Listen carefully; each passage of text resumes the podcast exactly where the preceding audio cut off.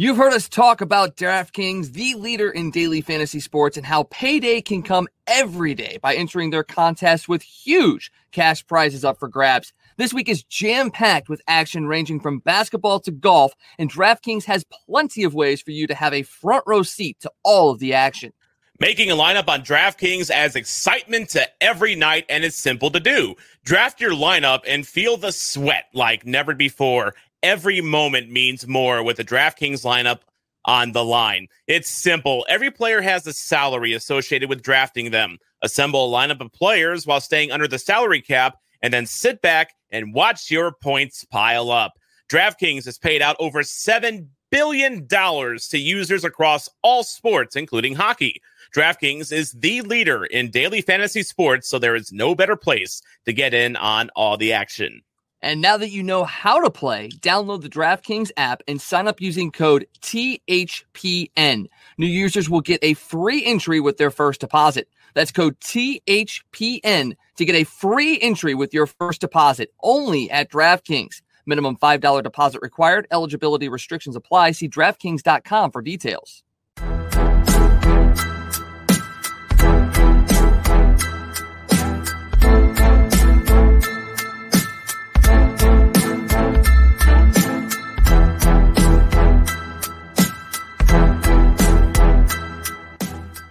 It's gonna be really interesting. Like, I like Pinto, and I, I remember everyone like, and this is the thing that I think Sens fans need to start realizing.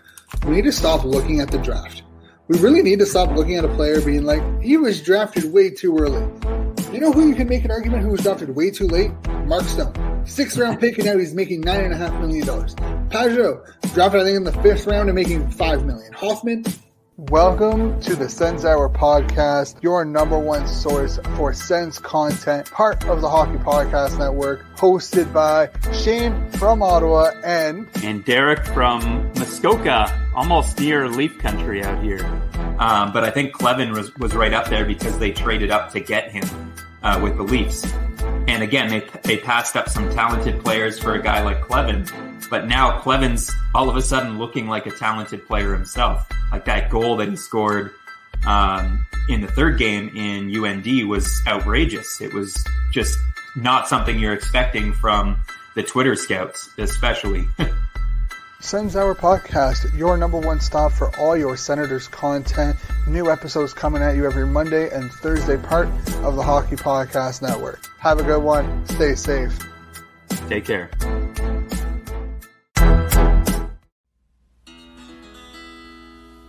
I was walking through the halls of a Minnesota rink when along came a wild fan who started talking smack to me. He said, I bet you never liked the blues until they won a cup. And so I calmly turned to him and said, Hey man, listen up.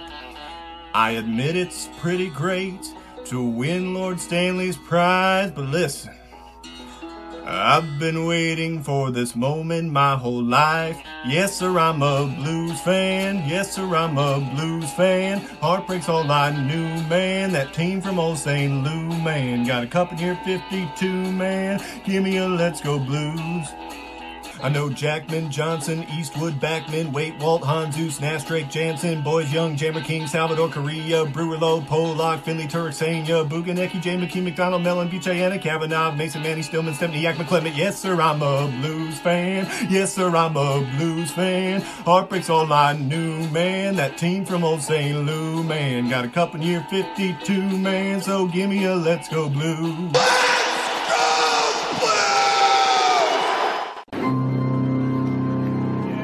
Now, the starting lineup for your Blue Notes podcast. Tom Franklin and the man called Wags.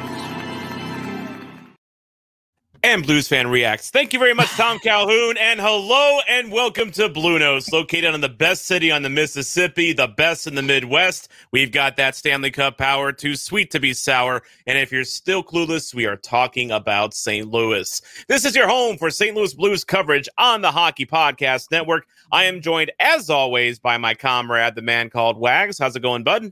Oh, it's going great. Uh, you know, the Blues game yesterday, not so much, but We're still got hockey, and and we're not and we're not getting a sun delay. So don't worry about Yeah. that. That's Yes. true. No sun here in St. Louis. It is nine o'clock, uh, nine oh six Central Time as we record this. By the way, and the other voice you heard is our returning guest from last week. He joins us once again for our Sunday episode. Some people call him Mason, but you probably know him better as Blues Fan Reacts. How's it going, bud? It's going okay. I mean, other than us being once again embarrassed by a Northern California team, things are going all right. You know that's just tradition with the Blues, though. I mean, we we we play Northern, we we play California teams, and we just get taken to the woodshed. That's just how it is. Reckon It we'd always be is. used to it by now.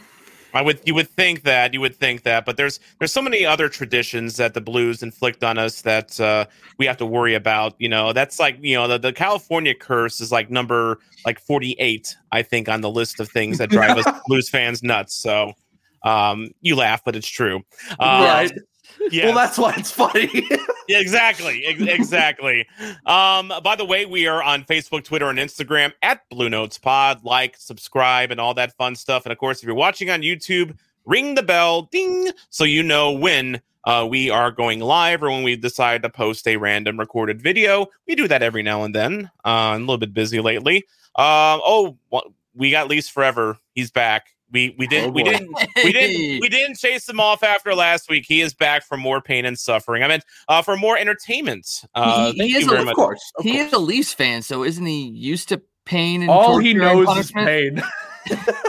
I think there's something with teams that have blue as their primary color that uh, you know just go through just a lot of torture and pain and uh and uh leafs forever we we share your pain that is for sure. So if you are watching on facebook and twitter uh, or youtube by the way feel free to drop a comment just like he did and uh, be a part of the conversation.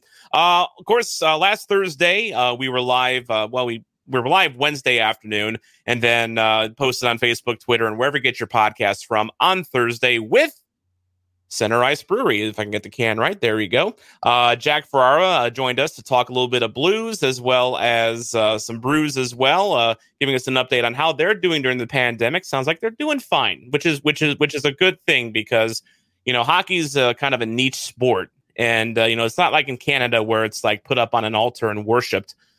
So you know, a hockey bar, whenever a pandemic hits and you have all these restaurants going on, you kind of worry about them a little bit. But luckily, they've been able to uh, uh, weather the tide. And uh, Mason, we got to get you out there sometime, uh, especially because Oh, yeah. you, you just as you discovered, they are located next door to Pappy's Smokehouse, and you can That's bring your. Pappies into the bar. So we got to get oh get. man, that sold it for me. I mean, I remember because I wasn't sure where they were located. I knew of them, but uh, I, you know, I never knew where they were. And the only first and only time I ever visited St. Louis, I went to Pappy's Barbecue, and I love that. That's I'm serious. It's the best barbecue I've ever had in my entire life. It's really Uh, good. So yeah, I'm glad that they're right next door. So now next time I go to St. Louis, I know exactly where they are. Exactly. Pappy's is fantastic barbecue. It's it's really good for St. Louis barbecue. And I say that Mhm. because it's not my favorite barbecue. I, I lived in Memphis for about a year. Memphis barbecue, in my opinion, blows St. Louis out of the water. Um, Wags, you've had Memphis barbecue. You, you know what I'm talking about. Oh yeah, yeah, and I don't Yeah. want to. I don't want to, you know, diss St. Louis style barbecue, No. but yeah, Memphis by far, in my mind, is the best. Now, I haven't had Texas barbecue. I heard Texas barbecue is absolutely the shit, but for me, from what I've tasted, it, it's Memphis all the way. Well, the Yeah. East Coast has Memphis barbecue, and the West Coast has Idaho barbecue. That's some good stuff there too. So What's Idaho barbecue? I've never even Um, heard of that. Well, it's, it's Idaho is the most stereotyp- stereotypically most country state in the entire United States. So, with Interesting. country, there's always beer, there's always barbecue. If there wasn't so many dang Mormons in Idaho, I have a feeling there'd be a lot more alcohol. But at the same time, boy, they know how to cook their barbecue for sure. The most country state in the union. I think. I think. I don't know if we have any Kentucky listeners, but I think they would like a word with you on that. you know, there's. You know, they they, they do redneck right in country Right, in, right, in, right. in, in Kentucky. So, uh, I, I think Florida would have an argument with redneck. oh god, that, oh, we're having Flor- this con- once again. We're going Florida- Florida is a whole stew of just wrong. Okay, it, Florida's got issues. Flor- and I say Oh, that as a man that was born in Tampa, Florida, and still has family in Florida. I can say that Florida is goofy. It is Goofy with a capital G. And I'm not talking Oh, about the cartoon character either. So, um, by the way, shout out to Center Ice Brewery. They have merch as well. I actually bought this, by the way, Center Ice Mm-hmm. uh, shirt. Um, they are actually phasing this particular shirt out, but they have others on their website at centericebrewery.com. Just want to give them another plug as well because, again, they were so good to us. And uh, hopefully, we'll be doing more with them in the future. Maybe a contest. We'll, uh, we'll hopefully, Mm-hmm. uh, if you want to get involved in a contest, maybe with DraftKings, uh, perhaps, uh, let the guys at Center Ice Brewery know. And then we would we would certainly appreciate that. So shameless plugging now out of the way. Uh, let's go ahead and talk about hockey. Now that we're ten minutes into this uh, podcast, we haven't talked one bit about hockey. We are professional broadcasters here. Oh yeah. Um, and, and in order to do, I feel the best way to address the pa- uh, past week. Let's get the recap wrap out of the way first of all from MC Luke Widbin, um, and he is going to kind of lay out exactly where the Blues are right now. Hint: it's not the prettiest. So let's go ahead and just get it out of the way. MC Widbin, take it away.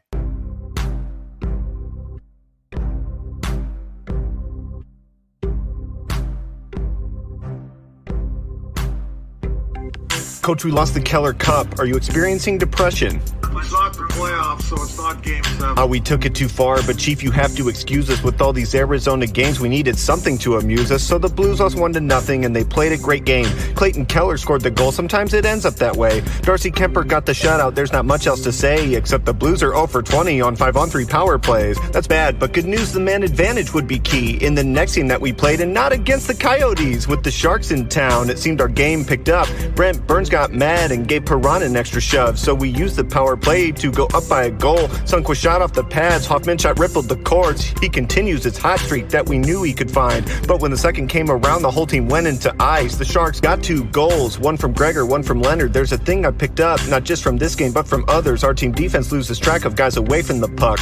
We get sucked in toward the carrier, and it's usually done. I don't mean to single him out, cause it's more than just him, but maybe try Vince on the wing and let Jake Walman play defense. Now, it wasn't all a breakdown. Martin Jones played really great. As the seconds ticked away, it seemed we wouldn't catch a break, but with the goalie pulled and some great zone possession, a Mike Hoffman rebound went to Schenn for the tap in. In overtime, the Blues had chances. They were getting good looks. Patrick Marleau got his stick up on O'Reilly for the hook. So another power play. Binnington moved it up ice. Torey Krug passed to Baranu, went 5 hole through Jones' slide. So we got the comeback win, but injuries would not subside. Now Barbashev is out. Broken ankle, friendly fire. The lineup problems dire. Got a lot of wounded. No Schwartz, Thomas, Bozak, Barbashev, Blake, Tarasenko, and Parenko. They're all out, so enter in guys that you wouldn't normally think of. MacEachern, Walman, Della, Rose, Poganski, they played well though. It's why I won't freak out over Saturday's loss. My expectations are lower. Those guys aren't exactly all stars. A lot of turnovers that lead to goals and weak defensive lapses. I just mentioned it a bit ago, so I won't beat dead horses. But of course it was Couture who shot the fluttering game winner, and a lot wasn't his fault, but not the strongest game from Benner. Didn't think that we'd be in it after going down 3 nothing, but a nice pass out to Shenner gave the Blues life in the second. Yet again, Dunn threw his head back after losing track of Marleau, but the Blues would mount a comeback after Sanford's tip ruled legal. Got a breeze, so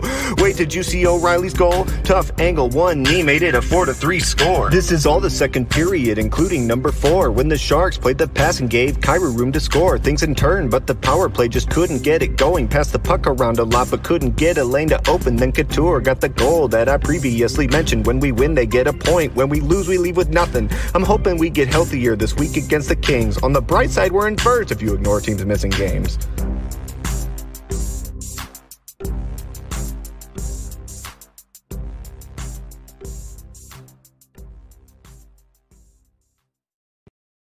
And a shout out to Luke Widbin for that. Very, very, Very nicely good. done. Very nice wrap up there. By the way, did you feel, did you guys feel that Coach Ruby undersold the Keller Cup and the whole feeling of a playoff series, or was he just acknowledging the absurdity of it? What do you guys think? Ooh, I, I honestly, I kind of think it's a little bit of both. Uh, I mean, Yeah? I definitely think it was absurd because in the history of the league, a seven-game regular season series has just never happened. Uh, but I also don't think he wanted his, his players to take too much out of it too. Uh, don't read too much into it. Uh, yeah, you lost the series to to Arizona, but it's still the beginning of the season, so take what you learned from it and build off of it. But don't like go into the playoffs going, "Oh my God, we lost Arizona." So, do you think maybe his tone would have been different, Wags, if uh, they had won Game Seven, quote unquote?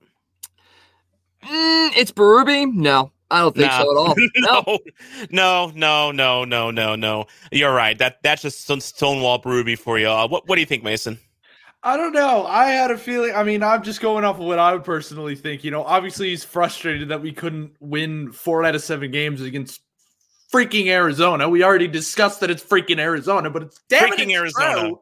Yeah, But at the same time, you know, you hope you you would have wished that they had come out with four wins there, and they didn't. And Craig Berube obviously was frustrated with that. I have a feeling if the Blues had put in like a solid effort for seven straight games, I feel like he would have said, you know, this is a good test for the playoffs. I, I feel like he would have changed his mind there.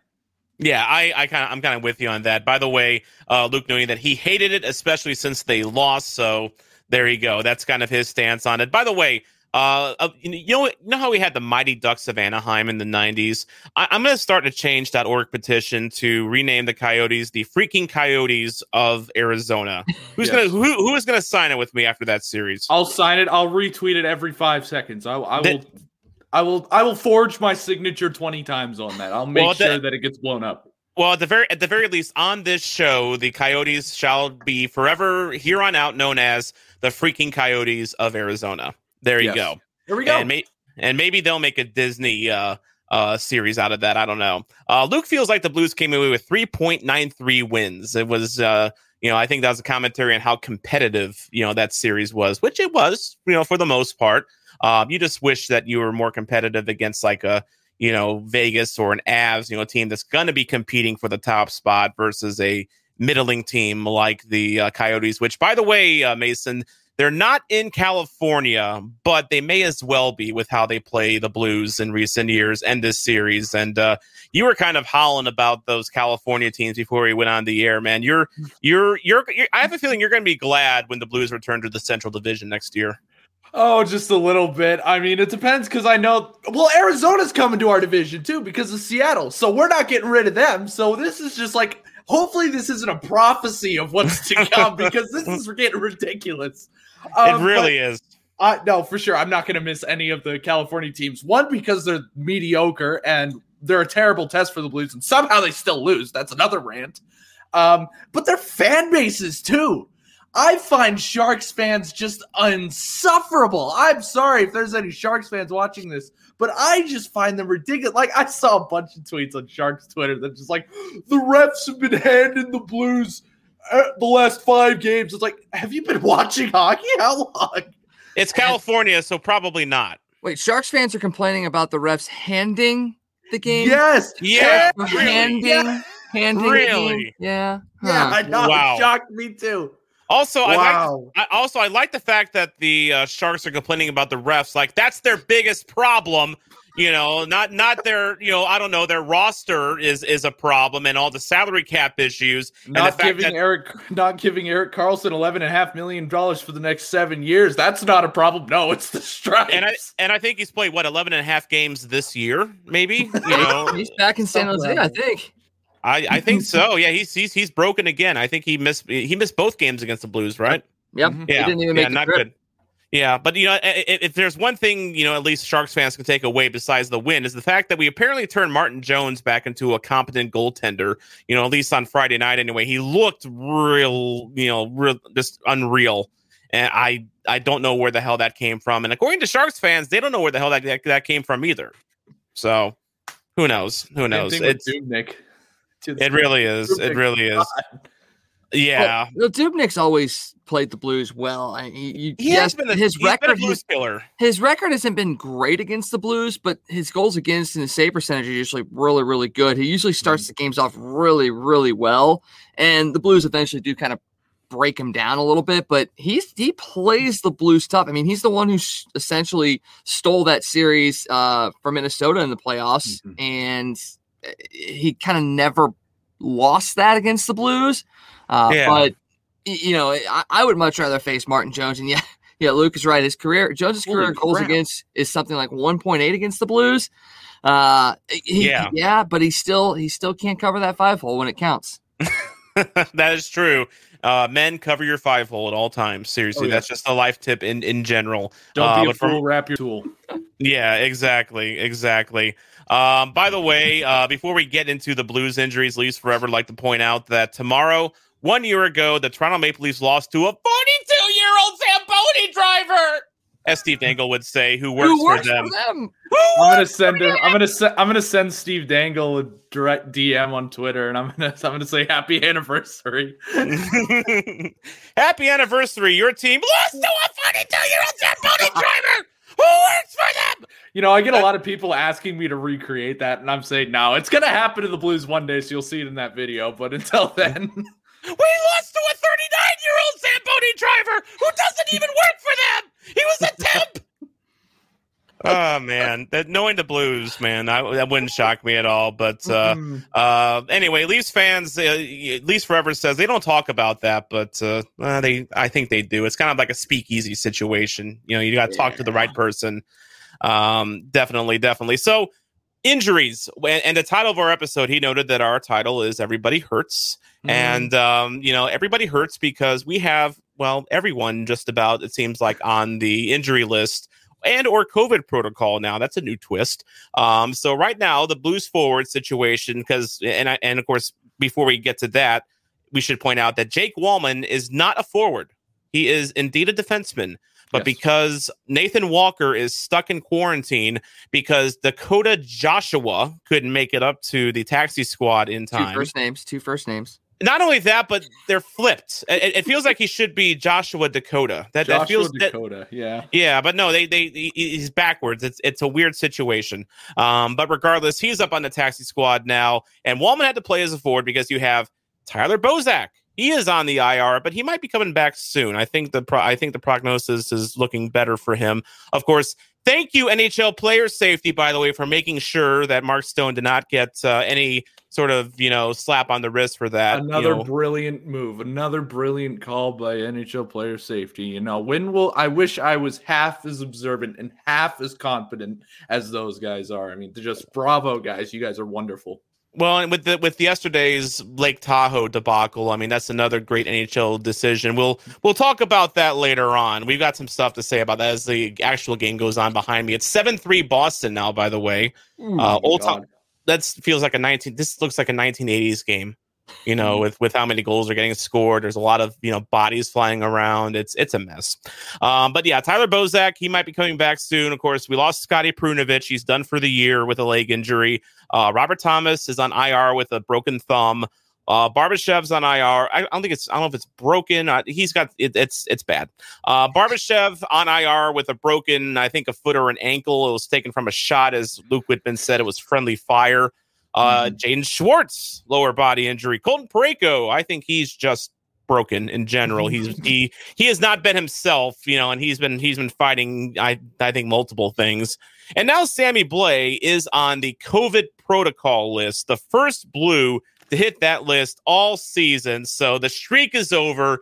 Every NHL team has now had at least one player on the COVID list, which, by the way, I find it very interesting, Wags, that the Blues are the uh, paradigm of responsibility there, considering they had five or six players get COVID before the playoffs last year. And that's probably a reason why they got bounced so embarrassingly.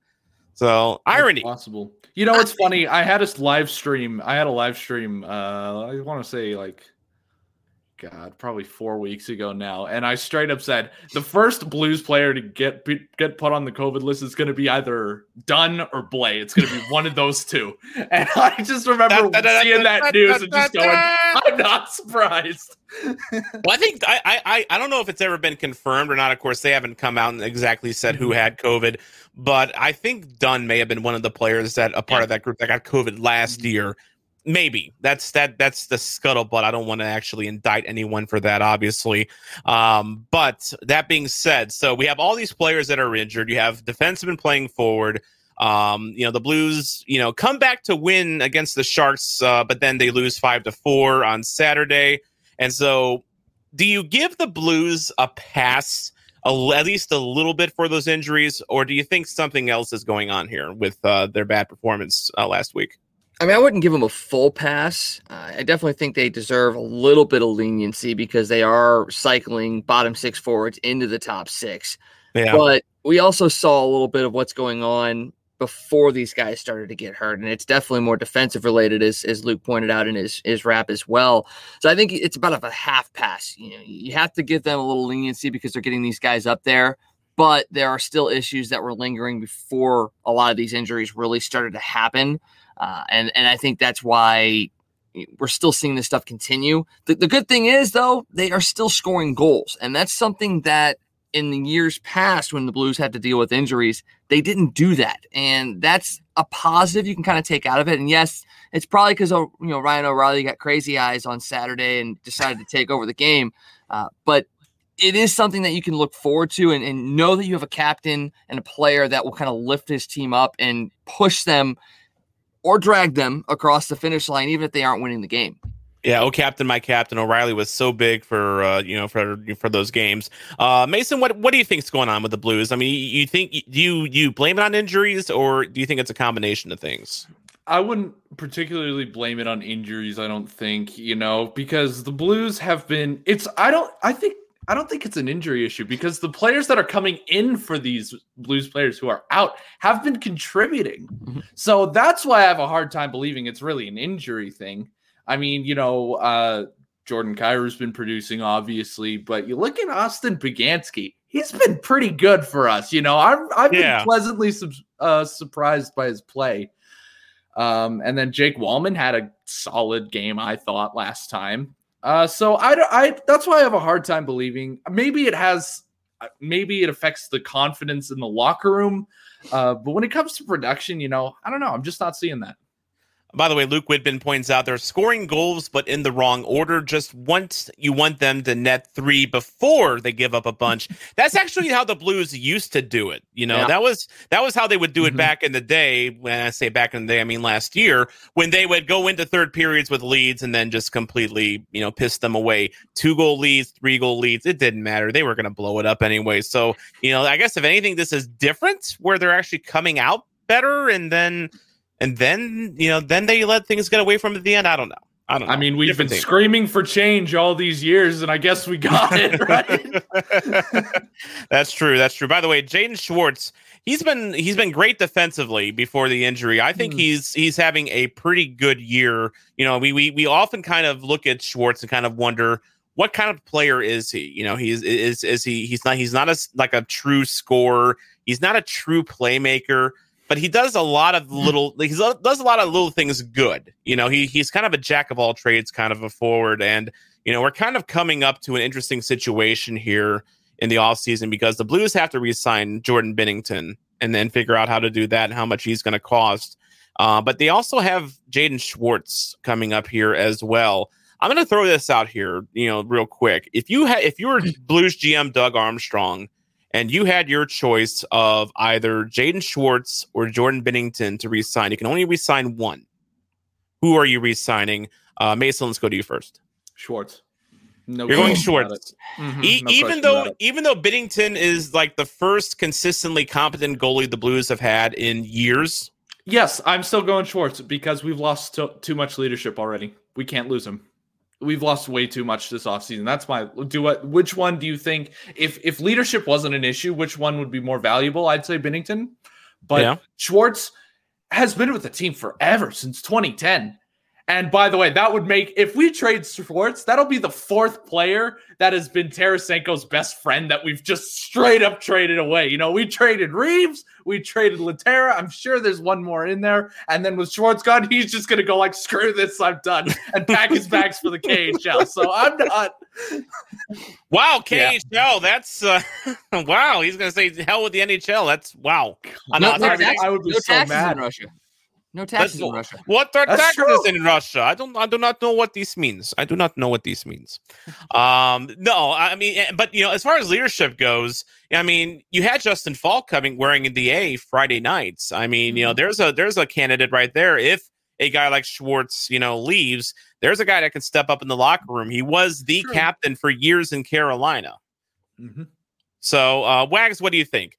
B- uh, Binnington or Schwartz?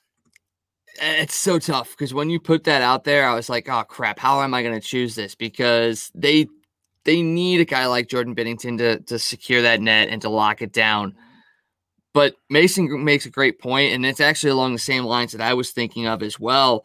And I'm going to take a little bit back to a guy that actually just retired from the Blues. Jaden Schwartz is essentially Alex Steen, a, Yeah. a first round talent, first round pick, dealing with injuries early on his career, maybe not putting up the points that he is projected to or anything like that, but he's just a solid all around good player.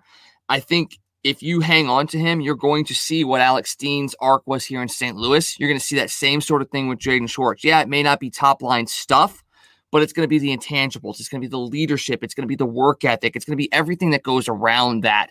And I think that is something the Blues cannot lose. So I, I look at it also as, and I, I can't remember who was talking about this earlier in the week, but Toronto's probably going to throw a ton of money at Jordan Binnington True. and the Blues are not going to pay that, and they they rightly should not. Uh, it's not like he doesn't deserve it, but you don't want to go super crazy on paying a goaltender. So if Toronto comes out and offers Binnington, you know, eight million dollars a year, I'm saying, hey, Mm-mm. thanks for the cup. Good luck. Don't die in Toronto. Jaden Schwartz, you're sticking around. So I think it actually is probably something where it actually ends up being that is the case where Jaden Schwartz is here and Binnington is not. Uh, but if, if you're having me choose between the two, I think it would be Jaden Schwartz, although Binnington is more important, like Mason said. Yeah. Well, first things first, let me just you know, just come out and say if all, all things being equal, um, I would prefer Binnington over Schwartz just because of the issues the Blues have had in net over the years. Um, I mean, yes, you got Joe Hofer coming up, you got Colton Ellis coming up, but they're Mhm. still a couple years out. I mean, Yeah. so you still need at least a bridge guy. Now, I'm going to piggyback off of Wags's, you know, idea that he gets thrown all the money in Toronto to be to come home. He's a he's a Richmond Hill kid. He's, that's a suburb of Toronto. He grew up a Maple Leafs fan. So again, this would be like Tavares 2.0. I was actually talking about this with uh, Shane Ryan of Senzauer, who is our promo this week, by the way, before uh, the show started. And um, you know, we were talking about how much that we think that Binnington is worth, you know, realistically. I figured between six, six and a half mil for him. I mean, that would put him in line with a Markstrom and uh and what Murray got in Ottawa. Um, I don't think he's he's like that much better to where he needs more than that. I think six and a half's probably I I feel is pretty reasonable for him, uh, given his you know fact that he does you know he's still building up his track record a little bit. But say Toronto does come in, you know, they offer him like, you know, a Petro, like a Petro deal, like an 8.8 mil, $9 million a year. I mean, Toronto's crazy. They'll, they, they, they do crazy things like that. So um, if they do that, and knowing you still have Hofer and Ellis coming up, wouldn't it be a bit of, you know, tit for tat if the Blues signed Freddie Andersen to like two or three years, you know, just because I think Hmm. Freddie Andersen, Freddie Andersen, and and Leafs Forever in the chat can can can can comment on this. I think Freddie Andersen gets a bad rap in He does. Toronto. He does. He he is he is- Everyone gets a bad rap in Toronto, though. well, well, well. Toronto eats their goalies, you know, like like like like they were breakfast. I mean, that just that let's just face it. I mean, you know, Vesa Toskala, James Reimer, um, uh, Sebastian Giguere. I mean, on and on and on. It's been a revolving door for the Leafs over the years. Here you got a guy in Freddie Andersen who's been pretty stable the last couple of years. He's probably been your most stable goalie that you've had since probably Cujo. You know, and we're Mhm. we're we're going back a ways. You can even argue Potvin if you if you want to go even further back. Um, so here you have this guy who is a very capable goalie, probably a top 10, top 15 goalie in the league easily. Uh, probably about on the level of a Jordan Binnington in terms of, you know, qual- just overall quality. And you're ready to punt his ass out the door, you know, help him pack his bags and send him to wherever the hell he's going to go this offseason and welcome in Jordan Binnington, the man of, you know, two and a half years of NHL track record um, you know, who is never nervous, but my God, Toronto, you're gonna make that kid nervous, you know, if Oh, you yeah. sign Binnington. I mean, you know, that that's that's you know, as as Mason said, Toronto does things, you know, to players, you know, and it's it's it's Curtis Joseph himself, you know, I read his autobiography, it's up there in the bookshelf somewhere back there. And um, you know, he talked about going to Toronto and he moved into a house and like almost every day he'd have like someone knocking on his door you know, basically wishing him well for the game that night, or um, you know, talking about the Leafs, and it was like it was like nothing he ever experienced. I would And- be flipping out if anybody did that to me. Like, oh, I would hey, be too." Mason, have fun doing that video after this game. It's like I would just, I would, I would immediately sell the house and fuck off. Like, That- that's- I don't want to deal with that. yeah, yeah. Move into like either a gated community, or although I guess the people within a community could still come up to you, but it's just like or or find like a abandoned missile missile silo and, and like live it live there. You know, I mean, because that is frightening. You know, to Oh, me, uh, to, to me as a player. I mean, so I, I guess the real question we got to ask is Jordan Binnington. Do you want that? Do you want that pressure, the weight of the Toronto media on your shoulders?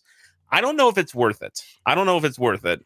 Um, I hope he comes back, and I hope the Blues find a way to bring them both back. You know, I've I I I I haven't been a real Schwartz like hater per se, but you know, I've there have been times where you kind of ask more, you wish you saw more out of him, and uh, he's he, he can be he can be a little streaky, but he's been a part of this organization from the beginning. He is an incre- as Mason said, he's a great leader. He's you know he brings a lot of intangibles, and he's he is basically Austin 2.0. And those players, as as we have seen over the years, they're very valuable. So Oh. that's so yeah. You don't you- keep Schwartz if you can, keep Binnington if you can. But if you had a gun to my head and say you can only keep one, it's Binnington. That's just my opinion. Uh, you can't go wrong. You can't go wrong with either argument, really. I mean, that, that's the whole the whole thing is they are both valuable to this team in one way or another, and it, it is hard because you have to probably pick between the two. Although there is a lot of money coming off the books next year, it, it's very possible that both guys can be back here and both get raises. I don't think Schwartz necessarily deserves a raise, but I think they could still maybe swing something that way if they need to. Yeah, definitely. And uh, by the way, it, when when you're getting the thumbs up from Alex Steen fan for life, um, it is uh, that is Luke Widbin. You're doing something right, and he says it's definitely deserving. Plays a two a great two way game from my seat. So there you go, uh, Steen lover forever. Uh, also known as Luke Widbin, chiming in on one Jaden Schwartz. Um, getting back to the Blues, I guess currently. Um, one thing that he kind of mentioned, and and we're gonna kind of, I, I have a feeling this is gonna shift into a, you know, Vince Dunn, what the fuck conversation. But one thing that Widbin mentioned in his rap is that he feels the defense loses track of players a lot away from the puck, and I and I see that myself. Um, so do you think there is, you know, a problem with the defense? I mean, of course, we we all love Ju- Justin Faulk now, and he's been anchoring this defense this whole season. I mean, which is just to me still incredibly absurd, but it, it's I'll take it. I'll take it. I Right. think this. I, I think this is a real Justin. I'm not going to complain about that, but. Do you think there's an overall problem with this defense and and and how they have been, I guess, for lack of a better word, defending? Let's go to Mason on this. Um, I'm I'm really not sure. I mean, because there have been so many stupid mistakes with the defense, and I don't know if it's inexperience. And with Vince Dunn, I have a hard time believing it's inexperience. Uh, but at the same time, you know, Justin Faulk has always been one of the more positionally sound defensemen in the NHL. You know, even after you know, obviously last year, you know, he's still that way. It's just his reflexes were off, and I don't know. Maybe he's just getting used to a new team, and there was too much expectation on him. Uh, but you know, Vince Dunn just needs, uh, yeah, you like you said, this is going to turn into a Vince Dunn what the hell kind of situation, you know, because like we've never seen this before out of him. You know, we scratched him earlier in the season for a game against LA. He comes back, he scores a goal, he looks good for two more games, and then it's right back down to his old ways. So I don't know what the solution is. I'm still not aboard the Vince Dunn trade train. I will never be one of you. But at the same time, you just you you wit you hope and pray because if if Vince Dunn gets the opportunity to be the face of the Blues defense, he will be in seven years if you give him that chance. But you want you he can't be making stupid mistakes like he has last three games now.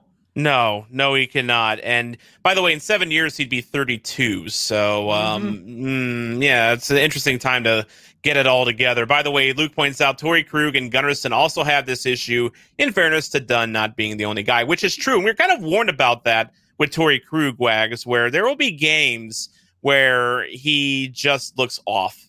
And you know he's he he can be a little up and down as a player, and of course he's five foot nine, so he's you know he does his best to be physical, but you know there's he's going to leave you a little wanting sometimes. I definitely have not turned on Torey Krug. By the way, I think I think over his overall product has been fine, but it's just that you know this this might be something we we're looking at now in a Pietrangelo free Blues defense. Mm-hmm. And you got to remember, going into this, like you said, Torey Krug coming here wasn't to fix the defense. Torey Krug coming here was to up the offense, to up the power play. That that's what Torey Krug was brought in here to do. And yes, he's had moments in games that are you're like, whoa, what's going on there? But for the most part, when you hear Torey Krug's name, it's not because he's doing something bad. You, you very rarely hear Torey Krug's Yeah. name, at least on the defensive side of things. So that it actually proves that it, he's been playing very good defense. Justin Faulk's been great. Marco Scandella's been pretty good as well. He's been playing When with multiple healthy. partners. Yeah, when he's healthy, and he's been playing yeah. with a couple of different partners. Uh, You know, Gunnarsson, yeah, he's always going to be a third pairing defender, and there are times where he's going to get lost. But even then, you're still not hearing his name a whole lot either. You're not seeing the camera pan to him after a goal has been scored. Right. And, and you hate to, to pile on a guy like Vince Dunn because I, I do think he wants to be a good player. I don't think he's just out there going, ah, screw it. I'm just here making a paycheck. But every time you see a guy that had been wide open in front of the net or anything like that, the camera swings around and guess what number you're seeing? It's number 29. In one of the Yeah. goals, uh, one of the goals on Saturday, he was in the freaking goal crease when the guy was wide open in front of the net. Like you have a goalie that's in the goal crease. You don't have to be there. Okay. You need to be out a little bit further and you break up that pass. That shot doesn't go in.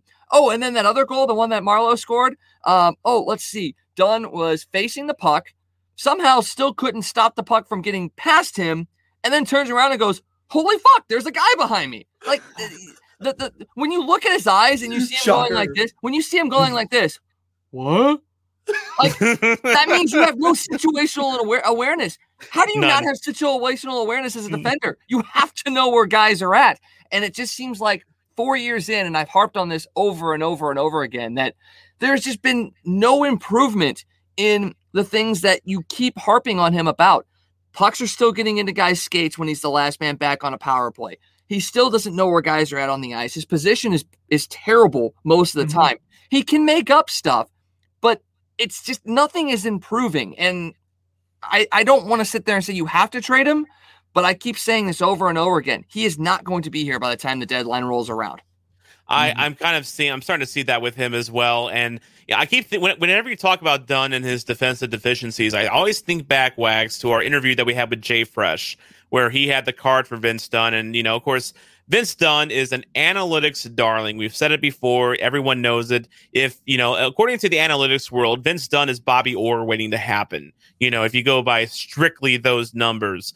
Um, and then, but everyone always wonders, well, why is he, why is he only play against the third and fourth liners of the other team? You know, he only has a quality of competition of 9%. Why? Well, it's, be- it's because of the things that you were seeing this year with his lack of defensive awareness, poor positioning, uh, you name it. He's, he's, he's not a total liability on defense. I still think he does make enough plays and he's Oh, yeah. physical enough but there will just be times where it's just like he goes off into la la land you know and, and that's an that's an unfortunate thing you're going to have to deal with if you have Vince Dunn. and I'm saying this to fans of any other team you know whether it's the Leafs or anyone else that are listening to this right now and wondering if maybe they should take the Vince Dunn plunge you know it's you're going to have you're to have those issues with Dunn no matter what um, I do kind of tend, I, and I tend to th- agree with Wags that I don't think Vince Dunn's long term home is St. Louis,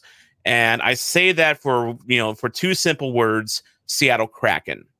Because you are either going to have to with the with, with with the current rules that are in place, I don't see how you uh, protect Dunn over uh, a Parayko, a Krug, or a Justin Faulk.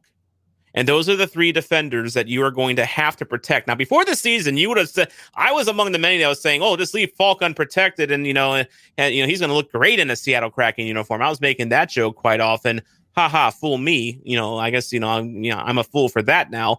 But the, it does leave the problem of the fact that now, if you're going to keep Justin Faulk, you're going to have to expose Vince Dunn to Seattle, Seattle's going to be all over that shit. Hmm. Um, for lack of a better word, they they are going to jump on Vince Dunn if he is available because they've seen the analytics as well with him. So you have to figure out, okay, do you want to leave Vince Dunn exposed so you protect like a Sundqvist or a Barbashev or a Sammy Blais, which that's going to be another difficult defi- the decision you have there. Um, or do you trade Vince Dunn to avoid Seattle picking him? You know, I think it's a tough decision they're going to have with Vince Dunn here, uh, perpetuated by the fact that yes, Justin Faulk is now a legit great NHL defender, as I as I tweeted out, um, you know, Friday night. So, um, Miracle from heaven that. I know, I, I know, I really, I mean, seriously, I, I keep, I keep thinking like, you know, gosh, if I, if I can go back to January 10th and say, hey, Justin Faulk and Jordan Kyrou are going to be your best Blues players this season. I, the, the dirty looks, the dirty words I would have gotten would have been just unthinkable. I would have said those dirty words. You would have have. just let it say it. exactly, exactly. I, I have gone from, you know, enjoying the thought of Justin Faulk in a Seattle Kraken jersey to wondering if maybe I should get a Justin Faulk jersey for the Blues myself. You know, that's that that's where I'm at with uh by the way, assistant captain Justin Yes. Faulk. Oh, he have looks give him that. so damn good with that assistant captaincy patch. Oh my god! And like, how many of you guys saw that and just instantly just had like had like an ear orgasm? It was the most beautiful thing you've ever seen in your life. I He loved it. He did look good with that. That that and the mustache. That's I mean that they they they went together went together really really nice. So um just a couple more comments here that I've I've been following. I just haven't you know put them up here. First of all, Luke notes that uh Joshua Dakota should be a country singer. You reckon he's got So many voice for that? players, so many players on the COVID protocol. The world does not have enough alcohol. Is Luke looking for competition? I mean, uh, Yeah, uh, uh, yeah, no, Luke can have that. He's, you know, he already did a country song for us, you know, earlier, by the way. So, uh, uh, no, I, I can't beat Luke Widbin in a country singing con- competition, though I can certainly try. No, I'm not going to do it. I'm not going to do it. Um, Don't ask me. No, I, I wouldn't do that to you. You're not from Idaho, so. That's true. I do live Yeah. in Utah. um, by the way, uh, Luke, uh, while he was in St. Louis, went to Bandanas, which uh, he thinks is viewed as trash in St. Louis, but he loved it. I, I don't think Bandanas is viewed as trash here. I mean, I, I, I think if that, I mean, they're not at the level of Pappy's. I think just in terms of rep and just kind of mm-hmm. overall quality, I think Bandanas is fine. You've had Bandanas, right? oh yeah, yeah. I- I've had bandanas. I've had sugar fire. I've had pappies. I mean, you you want to sit there and say that you know Memphis barbecue's better, St. Louis is good. I, think St. Louis has a couple of different palettes, and kind Yeah. of depending on what mood you're in, you can go to one of those kind of places and get what you're looking for. Because I I thoroughly enjoy Sugar Fire. I think Sugar Fire is amazing. But I've also been to Pappy's and I've also been to Bandanas, and I think you can find things at each place that make you go, okay, this is pretty good. It's just kind of all dependent on your taste. It really does. And by the way, we haven't even talked about my favorite barbecue place in St. Louis. We have the, the name has not been mentioned. I'm going to say it now. Salt and Smoke. Ah, yeah. That place is legit. You know, I mean, and and they have a couple locations. And by the way, if you're um, if you're a patron of Salt and Smoke or you work for Salt and Smoke, and you want to advertise on Blue Notes, Blue Notes Pod at gmail.com. Uh, let's get that logo on right down, you know, right right below here, right below Pull Mike. Wazowski on my face. Just put it right there. hey, I, we we almost did that to Waggis earlier Hey. because I I made our THPN logo too big, and you know he was having to do like you know when a you know kind of like a like a bob and weave, you know you know kind of around it like he was Ali in the you know Thrill in Manila. Uh, see, I was Uh, thinking more Torry Holt, Isaac Bruce, Marshall Faulk in the end zone, the bob and weave. There you go, there you go. That that that dastardly bob and weave that made those type of celebrations illegal for so long. Yes, because the bob and weave Ah. is the thing that you should be worried about when it comes to celebrations. Oh yeah, right, totally, absolutely not.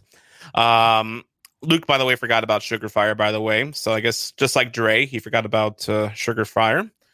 Um, what else do we have here from our comments here? Du- du- du. Oh, by the way, uh, Vegas Blues fan point. Uh, we were talking about goalies.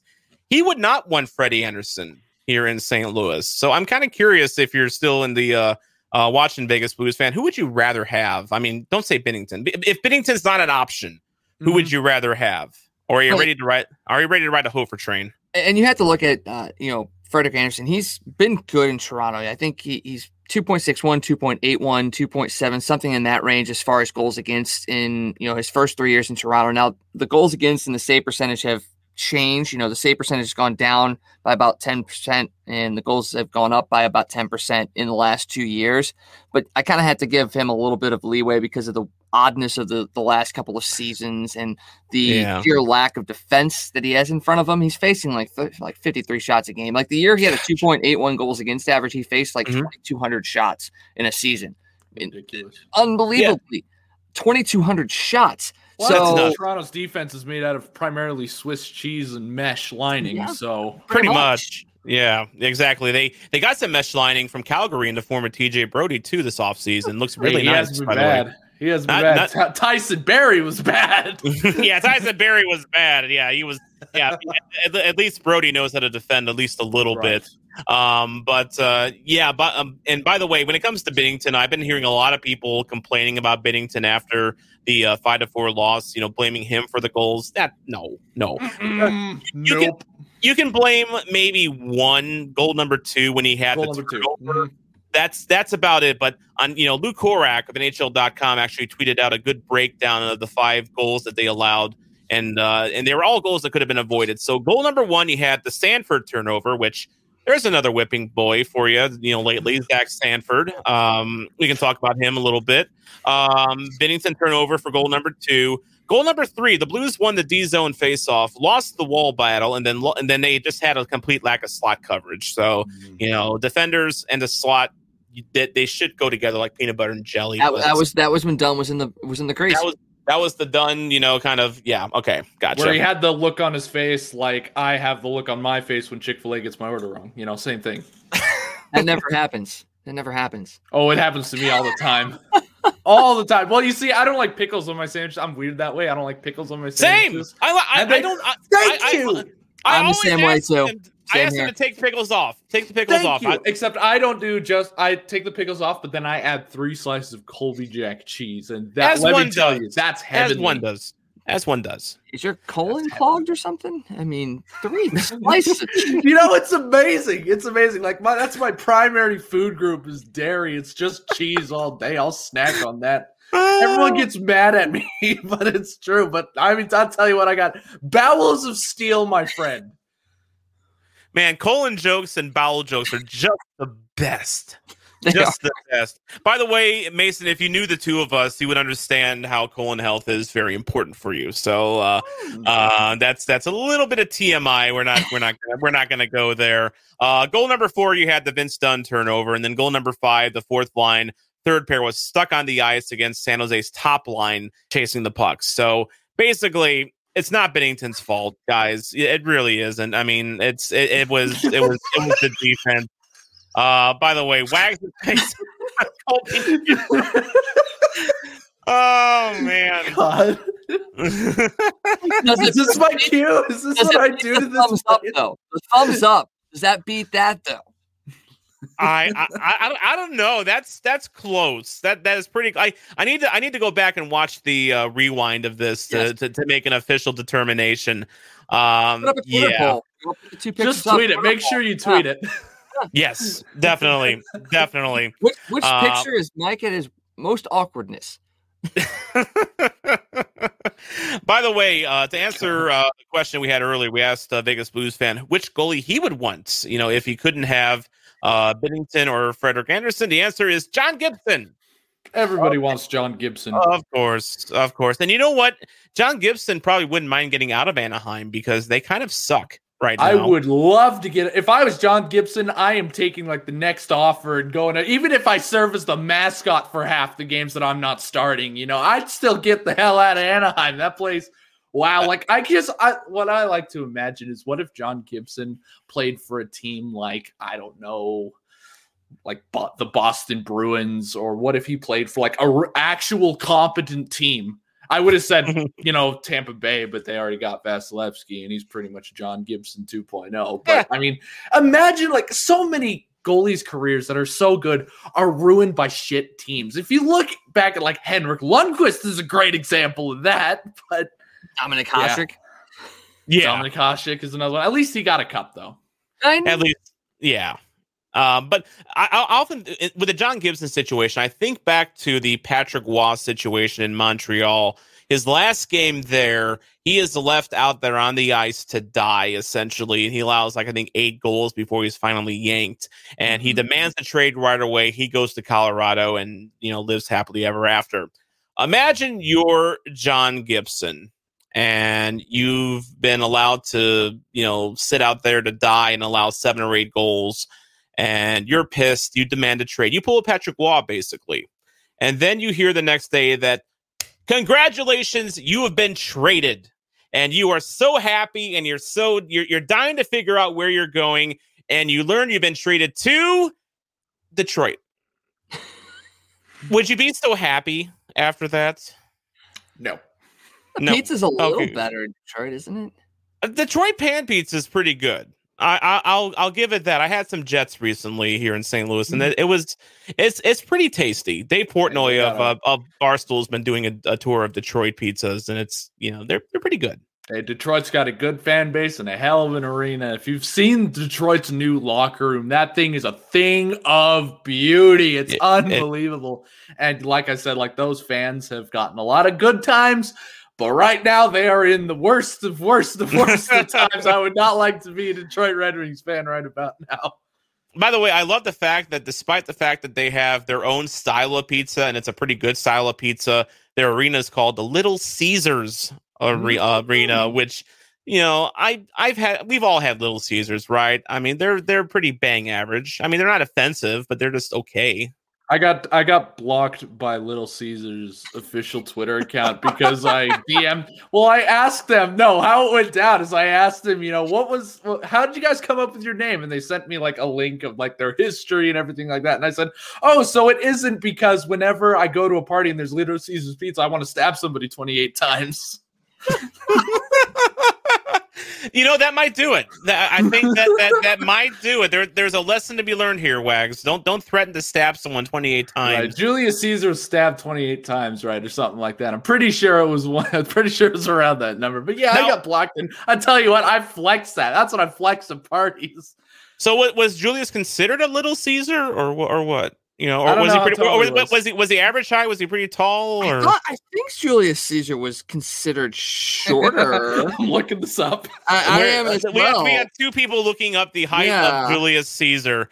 Uh, by the Um, uh, by the way, while you're looking at a Vegas uh, Blues fan notes that Pittsburgh is interested in John Gibson, and Luke also points out if uh, John Gibson played for Colorado, we could just hand them the cup now. So Julius Caesar, five foot Five seven. foot seven. okay, so that's actually see kind of tall. that for that era, that'd be that'd be considered tall. I can kind of yeah, I, I can't see it. I'm sure there's words on there, uh, Mason. Uh, we'll just have to figure out what those words are another You'll have time. to decipher it. It's in Greek. oh, e- even better, even better. There we go. Uh, uh, Blue Notes, uh, a Greek fan's favorite uh, hockey podcast. Apparently, he of kept himself neatly shaven and was balding prematurely, which he disliked. Well, I'm I'm balding prematurely, and I dislike it. So you know that me and him have something in common. I guess I should be Caesar. Don't turn I back. wear I wear a hat so often it doesn't matter. well, I don't think I don't think they. I mean, were hats even a thing back then when when he was ruling? Just the uh, just the olive branch around the head. yeah, I the think. olive branch. Yeah, which but that doesn't conceal the the fact visor? you're balding. That doesn't conceal the fact you're balding, though. No, no, it's like the precursor to the visor. Like, I mean, who wears a visor? I mean, and, and not only that, but like you know, in Greece, you know, you get blistered by that Mediterranean sun. I mean, you know, you you gotta have That's some sort of head covering for your, you know, to protect if you're prematurely balding. That's a lot of bald head that you're getting burned off. It's like Lake Tahoe ice. I mean, you're just you're just you're, you're just you're just getting you're just getting burned all to hell. That's why, that's why they only Yeah. conducted, they only conducted Senate meetings at night because of the sun. Mm, Yeah, that's right.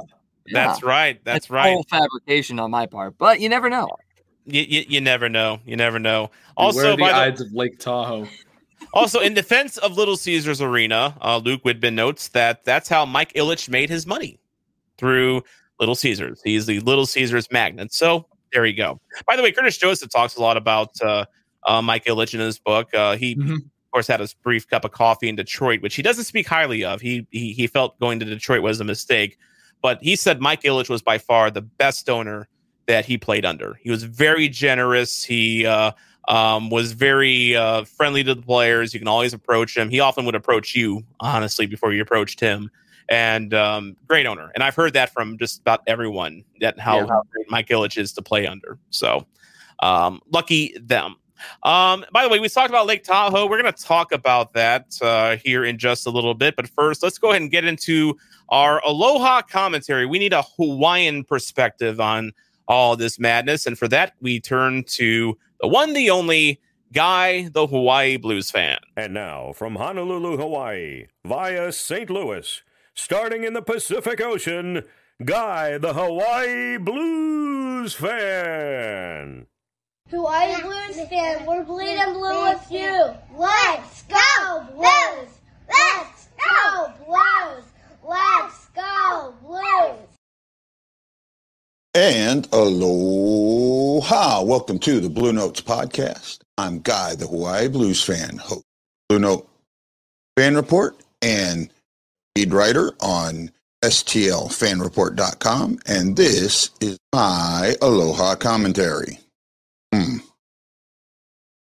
Hmm. Hmm. That's kind of how I feel right now. I don't have a ton to say. We are in a dark period in this season. We currently have a lot of injuries and some of them major. Barbashev, six weeks. Thomas, five more weeks. Tarasenko, probably two more weeks. Bozak's been out for a while. The fact that he has a concussion, that makes it even worse. Then you add in there Schwartz has missed a couple of games. And now Blais is on the COVID protocol. We don't know how long he's going to be out. Next man up. But in the last game, they didn't look like they understood their roles whatsoever.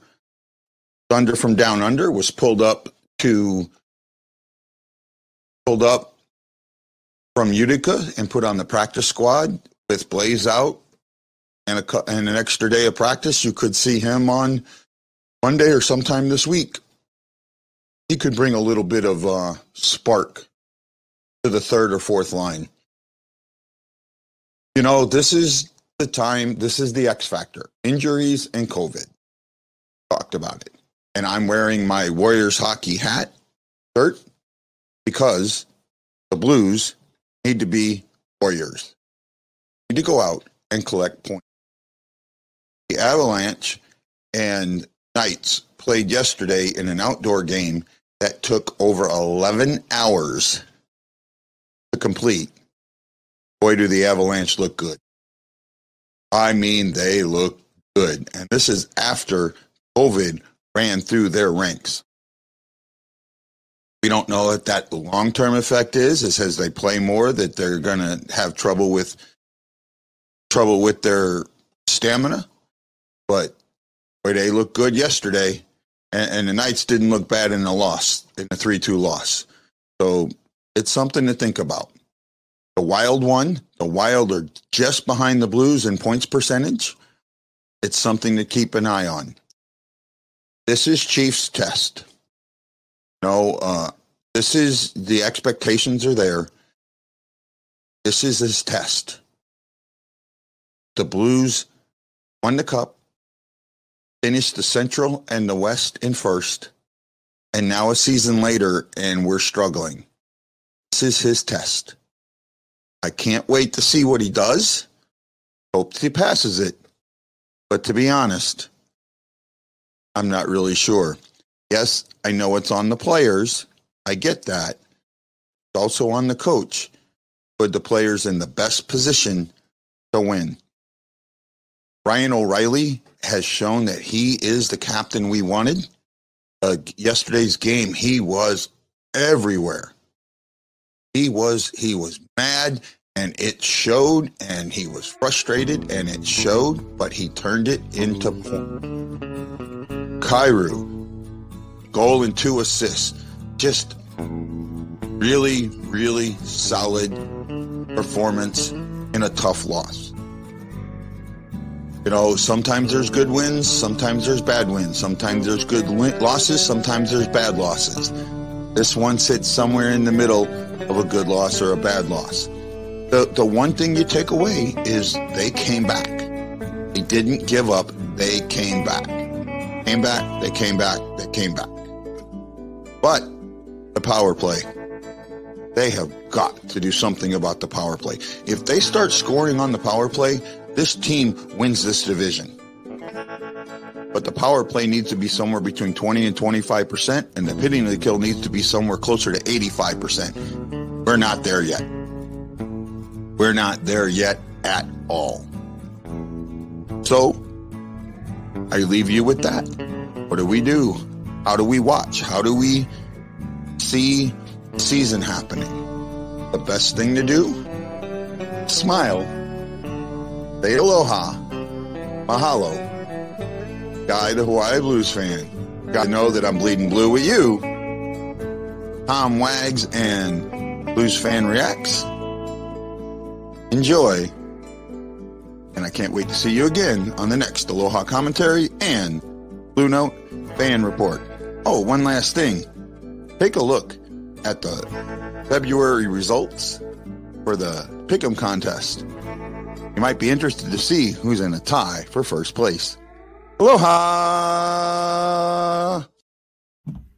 Thanks a lot, Guy. And uh, of course, we are a part of that Pick'em contest this month. Uh, so every so check our Facebook page and check the uh, Hawaii Blues fan clan for uh, the post for uh, the take part in the Pick'em contest every single day, and you could win a very nice prize this month. It is an autographed Brett Hull Blues jersey, and who would not want that? Uh, Wags has already stated that he will. Uh, um, make me disappear if I end up winning that Blues jersey. So, you know, you, you heard it here.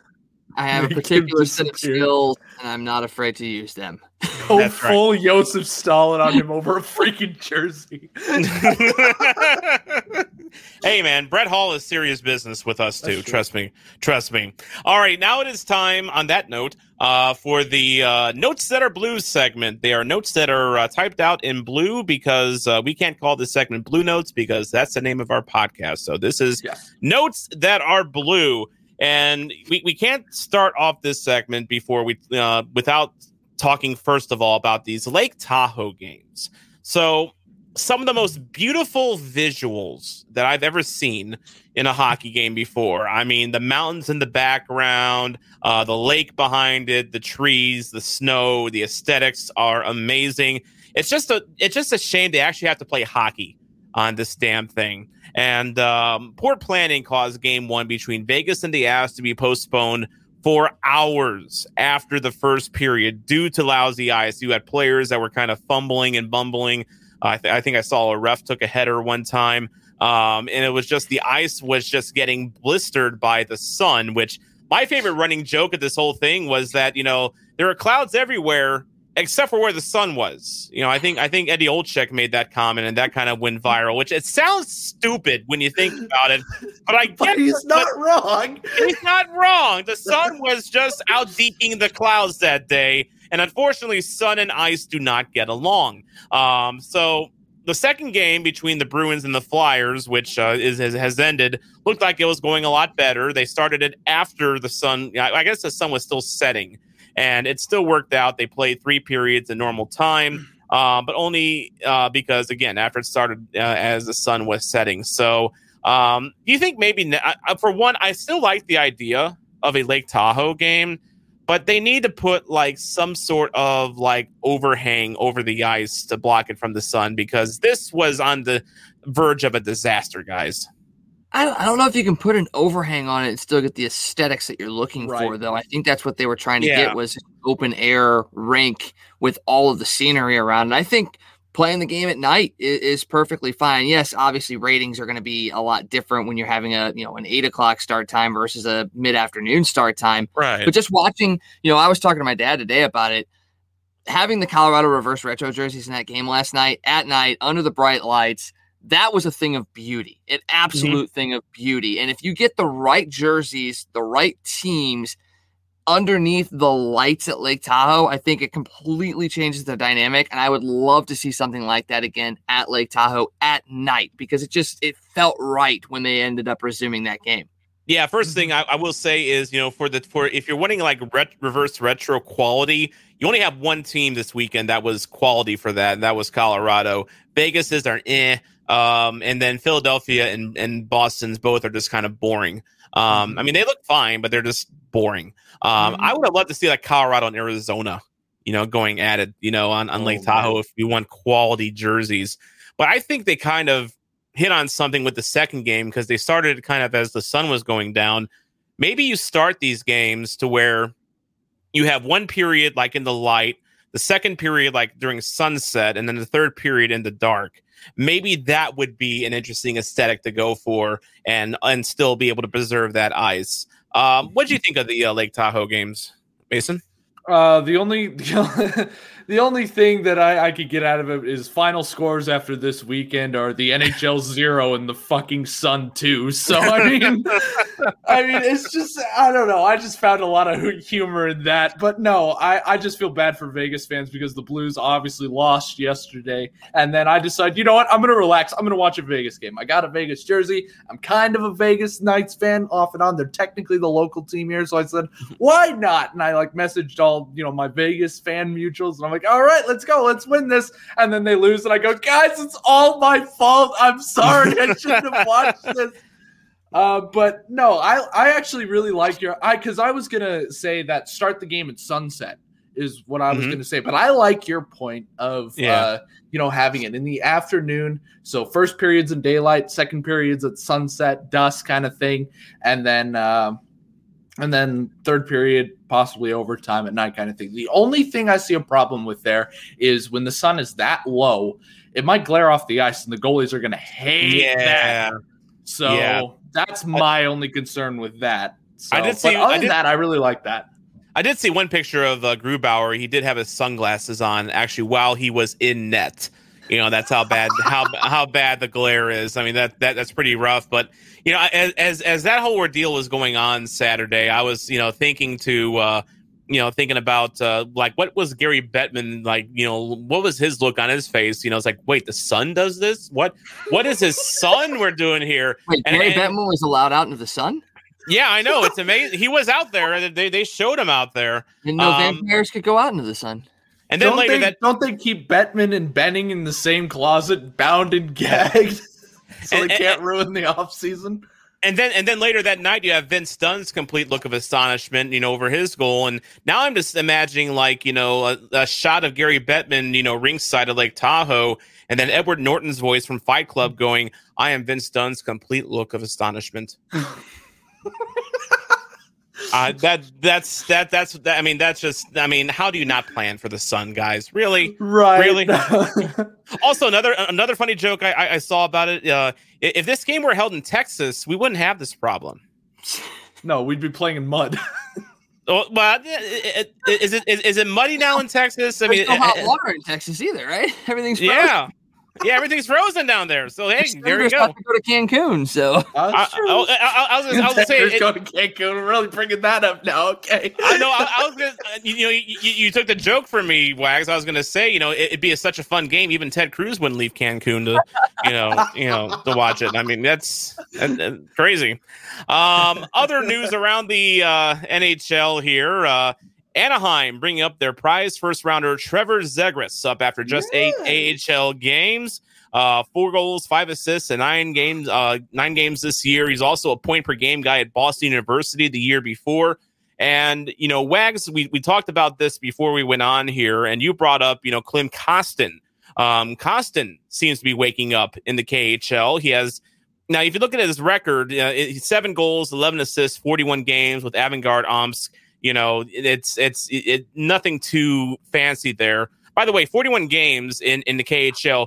What these these COVID you speak of? What these COVID? I do not understand. Uh, but regardless, he started off very slow and didn't have hardly any stats in his first 20 games or so. But he's looked really good in the last 20. And he he had a goal the other night where he beat the defender to the puck and just physically kept him off the puck. and he finished it beautifully. And of course, he did his, you know, kind of now trademark bow and arrow celebration, which I think that I guess that's his thing now. Um, but Wags, I got to ask you: Is it time to open the Kostin door? Uh, I think so. And, and just so you know, in, in Soviet Russia, you don't get COVID. COVID get you. COVID get you. That's right. COVID That get is you. right. I, They that's give why, us that's ice why I do cream. not We get vaccine. They give us ice cream. Uh, yeah, I mean, here's the thing with with with opening the Kostin door. It, it's not so much that it's time. I I think it's more so that it's going to happen regardless. Because you know, looking at it, the, the KHL season ends on Saturday.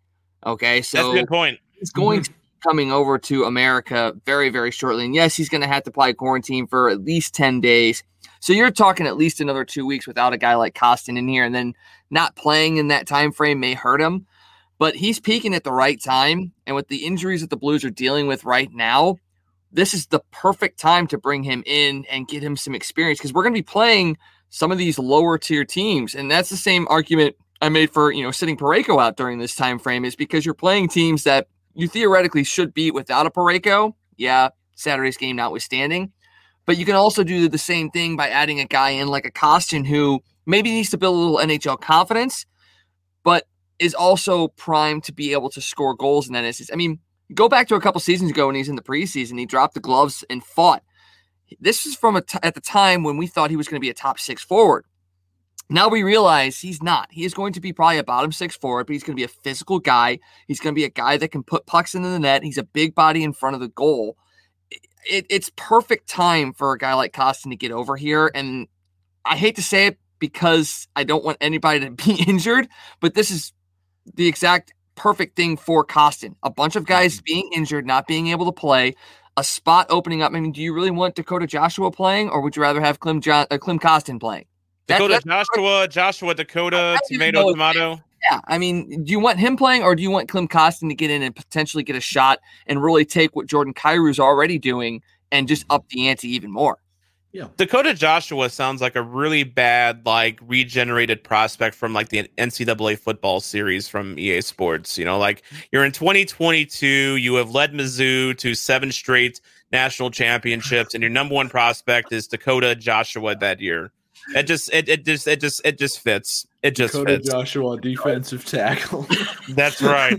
That's right. From from North Dakota, by the way, I should point out. Oh, um, yes. Yes, of course. Uh, definitely not Idaho. We don't want those people. No. Um, no, no, we don't. The potatoes are good. I, I was gonna, I was gonna ask you, like, when you mentioned Idaho barbecue, it's like, do they do everything with potato or what? Oh yeah, no, potatoes like one of their prime things. You know, like that's, Oh, yeah. that's the only that's the only thing that's that's one of the only Mm. redeeming qualities of Idaho is their freaking potatoes. Like I'm serious, I'm gonna have to drive up. I got grandparents in Idaho. I got to drive up there, pick up my potatoes, and come back down. You know, it's Mm. it's worth it.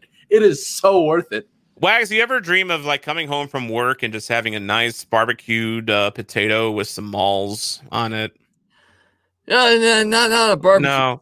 no, no. That's not a loaded potato. But see, I've got an Outback Yeah. right down the street, and they do a damn good loaded baked potato. It's Yes, not they the do. same. How dare you diss potatoes like that? How Oh dare no, you? no, no, not dissing, not dissing potatoes at all. I am a huge potato fan. I love all forms of potatoes. Outback's Me- not real. Yeah, I mean every, every, every kind of potato I enjoy, and if I can get my hands on some good Idaho Gold potatoes, I'll, I, yeah, I eat them every single day. But uh, I, I- you know, I, I love, love, love potatoes. That's like saying Applebee's is gourmet cheeseburgers. You can't say that. He- He's got a point there. He- He's got a point. Yeah. I think it's all the salt that Outback puts on it. I think that's what it just clouds my hmm. judgment.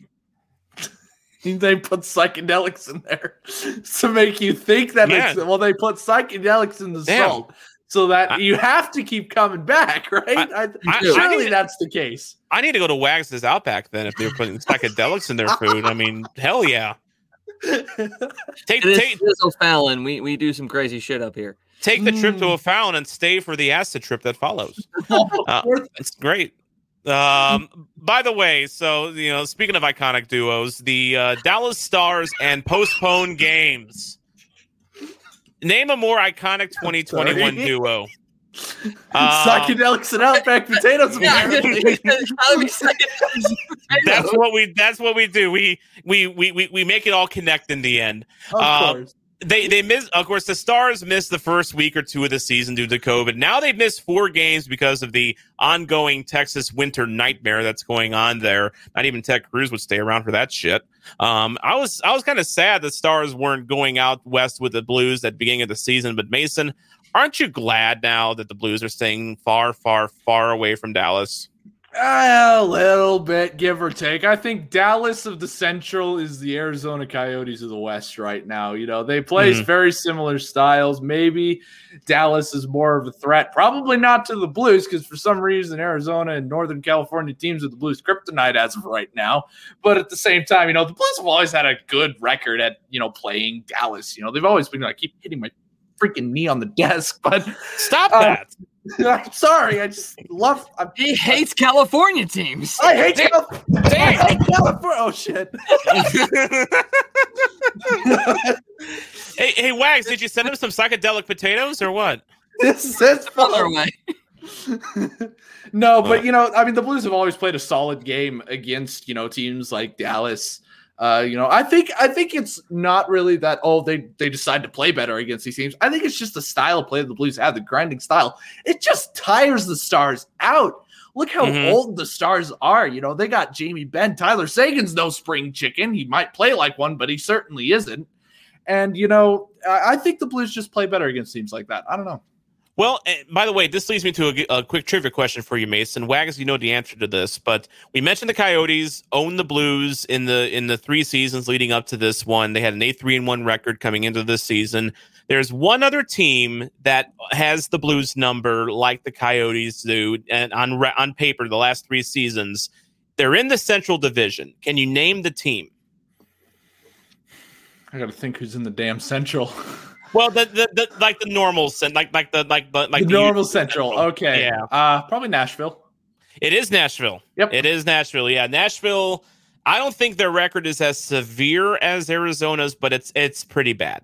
It's pretty bad. They still have a like I think they have like a plus ten goals differential Mm-hmm. against us, and I and I want to say their win loss is very similar to, to Nashville. Mm-hmm. So there you go. It, it it is it is Nashville. Look at Uh, me. I'm a freaking trivia god here. I, I get There I get go. I don't mean to flex, but I get at least three questions right whenever Jeopardy's on. I'm good I'm I'm good at kids Jeopardy, but normal Jeopardy, three questions, I don't think that's bad. God, ESPN signed this guy seriously for I- real. I do wonder what, what what do you think the average is of normal people getting Jeopardy questions correct? That would be a very interesting topic to look up. What is the average number of questions that a normal everyday person would get on an episode of Jeopardy? My grandpa's real good at it. Well, I can I can tell you that you, you didn't ask that in the form of a question though. So Oh, I mean, I, I can't I, I can't. What is my your comment's not valid. What what is what is let's see, what is five? I don't I'm not sure. I, I don't I don't either. I, I I'm not smart enough for these things. Um, but we mentioned ESPN because again, segue here. The National Hockey League's next domestic broadcast deal will reportedly be split across two broadcasters. One of them likely receiving an exclusive streaming package. That, according to the New York Post, reports say ESPN is likely going to be one of those broadcasters, and NBC and Peacock might be is rumored to be the other. Now, I personally, you know, being a 90s kid, I'm excited for the possibility of the return of that great NHL ESPN theme. You mm-hmm. know, trust me, if you've heard it, you know what I'm talking about. ESPN 2 night, the number 2 night, Barry Melrose, John Buccigross, and of course, now that we don't have the great Doc Emrick, the return of Gary Thorne to the national airwaves. He is an ESPN guy. So, are you guys excited about the possibility? Maybe maybe it's just me, but are you excited about NHL and ESPN again? I don't know. I'm a little kid. I I don't I wasn't alive in those days. I didn't watch in those days. that's right. I I'm a little kid. I, I I'm gonna I'm gonna have to defer the question to Wags here. All right, Wags, ESPN, NHL, happy marriage. They bring back the music totally Yes. because that was the that was like the soundtrack of my weekends as a kid was the NHL Tonight music, John Buccigross, Barry Melrose, John Saunders was a part of that as well. So, I mean, you had some heavy hitters when it came to people talking about about hockey on ESPN, and that was the go-to place for sports information was ESPN. Now it's changed a little bit, but I still think Mm-hmm. A obviously little. that they're by leader in sports still. So having the NHL as part of that, here's the thing that really kind of makes me a little bit tepid on ESPN getting it back. They already have Major League Baseball on Sunday night. They already have the NBA's essentially a full schedule outside of the TNT games. They Correct. still have football on Monday nights. So Uh-huh. where does the NHL actually fit in? Does it get the pub and the and the play that a it normally got and b it, it almost kind of deserves on a network like that? That's the thing that really bothers me is are they going to have time in their schedule to properly pump up the NHL? That's Mm-hmm. the thing that worries me. Well, the, the the good thing there, and for those who remember, is that the NHL and ESPN two were kind of the connection back then. They would have games on the main ESPN, but it always felt like two was kind of the NHL's brand, if you will. So you know, I could see probably them getting like the Wednesday night game, you know, on ESPN two or um, Thursday night, that kind of thing. Um, it's it, it'll be interesting to see what they do with that because I'm kind of con- I, there's a lot of congestion now with all the all the properties they have. They also I think they, they still do some PGA golf too. I think don't College basketball big on they? there as oh, well. so- college basketball, yeah. ball. So that's that's the thing that worries me is uh, are- they going to get enough coverage to make it worth the while of the NHL? Now, obviously, the money's there. yeah, take it much as you Yeah. can, but that's that's the thing that's that scares me. I, I'd like to see you know maybe a CBS almost get it. I mean, yes, that's the Yeah. network for old people, but you know they they they have, they have time available, and you look at what you know Jim Nantz and Tony Romo have done for football. If CBS could come up with a a duo that would have that same kind of gravitas for CBS, I think you actually might get some decent viewership on there. Yeah, well, right. I'm assuming that they're gonna. I'm assuming that they're gonna pay a pretty penny to uh, be Oh, yeah. broadcasting. So I reckon they'll give them as much attention as they can if they're paying that much for it. And you know, I wouldn't be too surprised if they ended up being the streaming provider and they used the NHL as kind of like a flagship for their ESPN Plus, which uh, I know they've been wanting to get more, you know, exposure for. They just haven't because they don't have a lot of premium brands on ESPN. But maybe this is the way they do that. And then NBC, they have plenty of channels within NBC Universal that they can put the NHL on. Like I know um, they're talking about putting games on the USA Network, you know, which Because- is going away. That's the whole. That's the whole thing. Is that as well as the NBC Sports Network is going away. yeah, yeah, that's So, done. It almost makes you sit there and go, "Wow, NBC's kind of falling down a little bit because they don't even have enough coverage of, of enough sports to have a sports network." So that's a little. I mean, NHL on USA. Does that strike you as something that people are going to be like, "I gotta watch USA to see the hockey"? Yeah, that, that that is a good question. And although you know it does have WWE interest, uh, kind of nervous because they broadcast NXT on Wednesday nights, and now they're talking about moving that to the Peacock network just because they know the NHL is coming. So it sounds like at least the NBC side of things might be that might be locked in, and then now it sounds like ESPN's going to be locked into. So that's very interesting. By the way, one final happy thought: Tarasenko's practicing. Y'all getting? Oh my are, goodness. are y'all getting excited about that? Oh, I'm a Blues fan. I'm nervous. I'm really nervous. No, it's not just that. You know, I'm I'm glad that Tarasenko's back and everything, but I mean, what if he's not the same? He won't be. That- He won't be. But what if he's like not even close to the same? Like, what if he's awful? What if he's a liability? like he was in the playoffs last year. Mhm. That scares me. That That scares me. That legit scares me. Now, it, it's interesting. I, I- I'm really curious to see how he does. Not just because he's Tarasenko, not just because he's an impact player, but if he comes back poorly, does he get exposed to Seattle? No, Because even even with his contract and his question marks, you you don't think the Blues expose him to Seattle, Mason? Well, mm, You don't want to see him resurge himself in Seattle. I Seattle. don't know. I don't know. Like, listen, okay. I, I will they expose? Okay, uh, my thing is, even if they expose him to Seattle, will Seattle pick them? Doubtful. I don't think so. I don't think they want to No. carry that. cap Which is which is part of the think they do. rationale for exposing him and protecting a guy like a Barbashev or a That's Blais true. or a Sundqvist, you know, someone like that. Uh, do you think, Wags? Do you think Seattle would take the Pepsi plunge on uh, on Tarasenko? That's a good. That's a really good question. It. it I think they they might actually. I, I think Yeah. they very well could because they need a name and they You need know, someone that does provide some offensive pop. Now, here's the question: If Vince Dunn and Vladimir Tarasenko are both available, Yes. you're only able to pick one, who do you go with? And that and that also begs the question: Who else is available? So, I, I think if those two guys are available, more than likely they go with Vince Dunn because he's younger, he's cost controlled at this point in time, and he has the potential without injury to bur- to burst out. Whereas with Tarasenko, you're going, eh, hopefully he's okay, and he's got a lot of money to be paid. So I think if both those guys are exposed, Dunn would be the guy that they would go with. But it is Ron Francis. He did kind of screw Carolina at some point, so who knows? Who knows? Um, but yeah, that is an interesting point. And I was actually going to ask that myself. You know, Dunn or Tarasenko if you're Ron Francis. Um, and, and those are your probably your two best choices for the Blues based on everything that I've seen projected as to who the Blues could protect or not. That's a tough that that's a tough one for me. You know, you're you're the GM of a brand new franchise. You need something to electrify the fan base. We know Tarasenko is an electrifying player but is he the same Tarasenko of old? Well, and, and this this is something I'm going to bring up, and I know it's going to for Blues fans listening, they're going to probably lambaste me for this, but is Vladimir Tarasenko actually a superstar? I, don't think he is. I think he's a guy that at the time was the big name for a team that had not a lot of talent, and it just so happened that yes, he did put up 40 plus goals in a couple of seasons, so he is a, a he is a good scorer but he doesn't have anything signature wise like an Alexander Ovechkin, like a Sidney Crosby, like a Nathan MacKinnon. There's nothing really signature about him. He's a great overall player. He's worked on his game so much. He's a great two way forward. But is he a superstar? He's That- got a wicked wrister, is my thing. He's got one of the best wrist shots in the league, in my opinion. Uh, but other than that, I'm He's with got you three- there. He's got three shoulder surgeries now. so That's that's true. another piece of it too. So eh, that's a really interesting piece that you could add into that as well.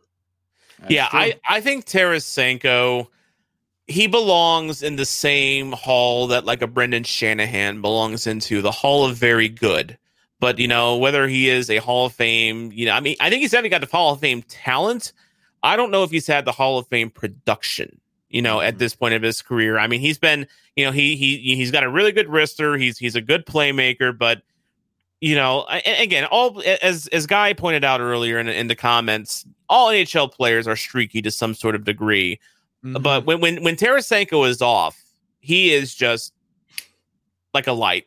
He just Yeah. he he will disappear on you for for a few games, and um, I just yeah, I, we, we've had this discussion before on here, Wags, about Tarasenko and just we know how just how good he is, and I think back to you know how the Blues did last season without Tarasenko, and the fact that the rest of the team stepped up and they still were the best in the Western Conference, and Vladimir Tarasenko had very little to do with that. You know, I I think this is not this is that for for, for one thing, this is not Tarasenko's team anymore. Yep. That Nope. ship has sailed. You know, and it's it's Ryan O'Reilly's team It's now. O'Reilly's team. Yep. It is. It, Ryan O'Reilly took over this team. I mean, Tarasenko, yes, he was a star during some, you know, kind of formative years of, you know, this this this current run that the Blues are on. He was the face of the franchise. He did get on the cover of NHL 17, which was pretty cool as a Blues fan. Oh, yeah. But yeah, I think I think Tarasenko's time as far as being an elite player in St. Louis might be done. Might be Mhm. done. is the decision to make O'Reilly captain over Tarasenko another piece that may be added to that puzzle as well. I mean, I look, I think this is not an indictment on Vladimir. I think he's a great player, a great person, a great ambassador for the city of St. Louis. I, I do not in any way want to put any negativity toward mm-hmm. Vladimir Tarasenko. He works his ass off. He wants to win. He wants to. He wanted to bring a cup to St. Louis. He did everything he possibly could to. Not a single bad thing can be said about Vladimir Tarasenko, but he got passed over for the captaincy. He didn't come out and say it, but there was the report out of Russia, which you can take however you want, that he was unhappy with it. Mm-hmm. Obviously, three shoulder injuries. Things haven't gone the way that they could have gone in St. Louis. I think I still think he's revered here, but could all of this really just be adding to the pot of him being gone at some point? Yeah, you do wonder if this team has passed him up in in, in many ways, you know, and and it's you never like to see this, you know, even talk about this, you know, with a player like Tarasenko and as great as Tarasenko is. But I think reality might have to set in that, you know, maybe Tarasenko's time in St. Louis is done. You know, or at the very least, he becomes a good piece of this team, but not the face of the franchise. Like, remember there was there was there was a point, yeah, like around like right around you know 2010 ish or so when we all thought this was Alex Steen's team. You know mm-hmm. that, that Alex Steen was going to be the face of the franchise, and then Tarasenko and Pietrangelo come along, and that's that that was you know pretty that took care of itself. But now it's just like you know you you you look at a guy like Tarasenko. I I made this point before. You know the Blues had a guy you know in the late seventies, early eighties named Wayne Babych. Uh, you don't you- Mason. You probably have no idea who the hell Wayne Babych Oh, I is. know who Wayne Babych is. Yes. You do know who he is. Yes, is. I do. good. Yeah, he he had a had a had a couple great scoring years for the Blues. Had over forty goals one year, uh, playing alongside uh, Bernie Federko and, and Sutter. And what happens to him? Shoulder injury, Mm-hmm. and he is not the same. And and and and, and his career kind of faded out from there. Tarasenko's had three shoulder surgeries. I don't And know, I know how he's going to have a fourth. We know he It- will. yeah, at some point, it just it, it just it, it's unfortunate. It- it's unfortunate that for a guy that is as talented as he is, he has a shoulder made of glass, and that's that's unfortunate. So, I guess te- I guess our message here is temper your expectations when it comes to Tarasenko. So. Uh, by the way, Vegas Blues fan, one final thought here. When we're talking about Seattle, they should offer Sanford to Seattle. We, Don't we have, even get me we have to offer a couple of picks to go along with that for them to take him. we haven't even we you know we went uh, over 90 minutes on this podcast we didn't we barely talked about sanford which i feel is blues malpractice here because zach sanford's now the favorite whipping boy out of Oh everyone my gosh! Like I said that, you know, after you know, because he had such a piss poor game last game, and I Yeah. remember he's finally scored, and I said. I I don't usually like tweet out bad things about players. That's not something I do. I don't like doing that. I feel dirty after I say it. But when I, I tweeted out like, "Congratulations, Sanford score," this was right after he scored. Said, "Congratulations." Score one more, and you're no longer on my shit list. And I got a lot of I got a lot of angry quote t- tweets after that one. Like, I'm sorry, he hasn't been good. We can't hide ourselves from the truth. Well, we've Well, been, I- we've been kind of honoring his play of late by not talking about him. I mean, he's kind of disappeared in games, so we just decided to omit his name in reference to his gameplay. Well, I did do a little something on Facebook this week in the uh, St. Louis Blues Lounge, as well as the uh, Justin Faulk Stan Club, which you can join yourself, by the way. Um, I, I, I posed this question Zach Sanford and a roll of Charmin Ultra Soft toilet paper. Corporate needs you to find the differences between this picture and this picture. And below it is Pam from The Office saying they're the same picture. St. Louis's own Jenna Fischer, by the way. Uh, yes, our own Jenna Fischer. There you go. So that's kind of what I think about Zach Sanford at the moment. it, it, it, is not favorable. He he is giving me some real Patrick Berglund vibes lately. Oh my goodness. I'm so glad I'm not the only one who thought that. I was like, Uh, I didn't want to say it out loud because I didn't want to, I, I couldn't handle the truth. But Patrick- I'm getting hardcore Berglund vibes from him. Patrick Berglund, a six foot four, inconsistent, soft forward who is, I mean, Sanford's not overpaid like Berglund is, thank No, goodness.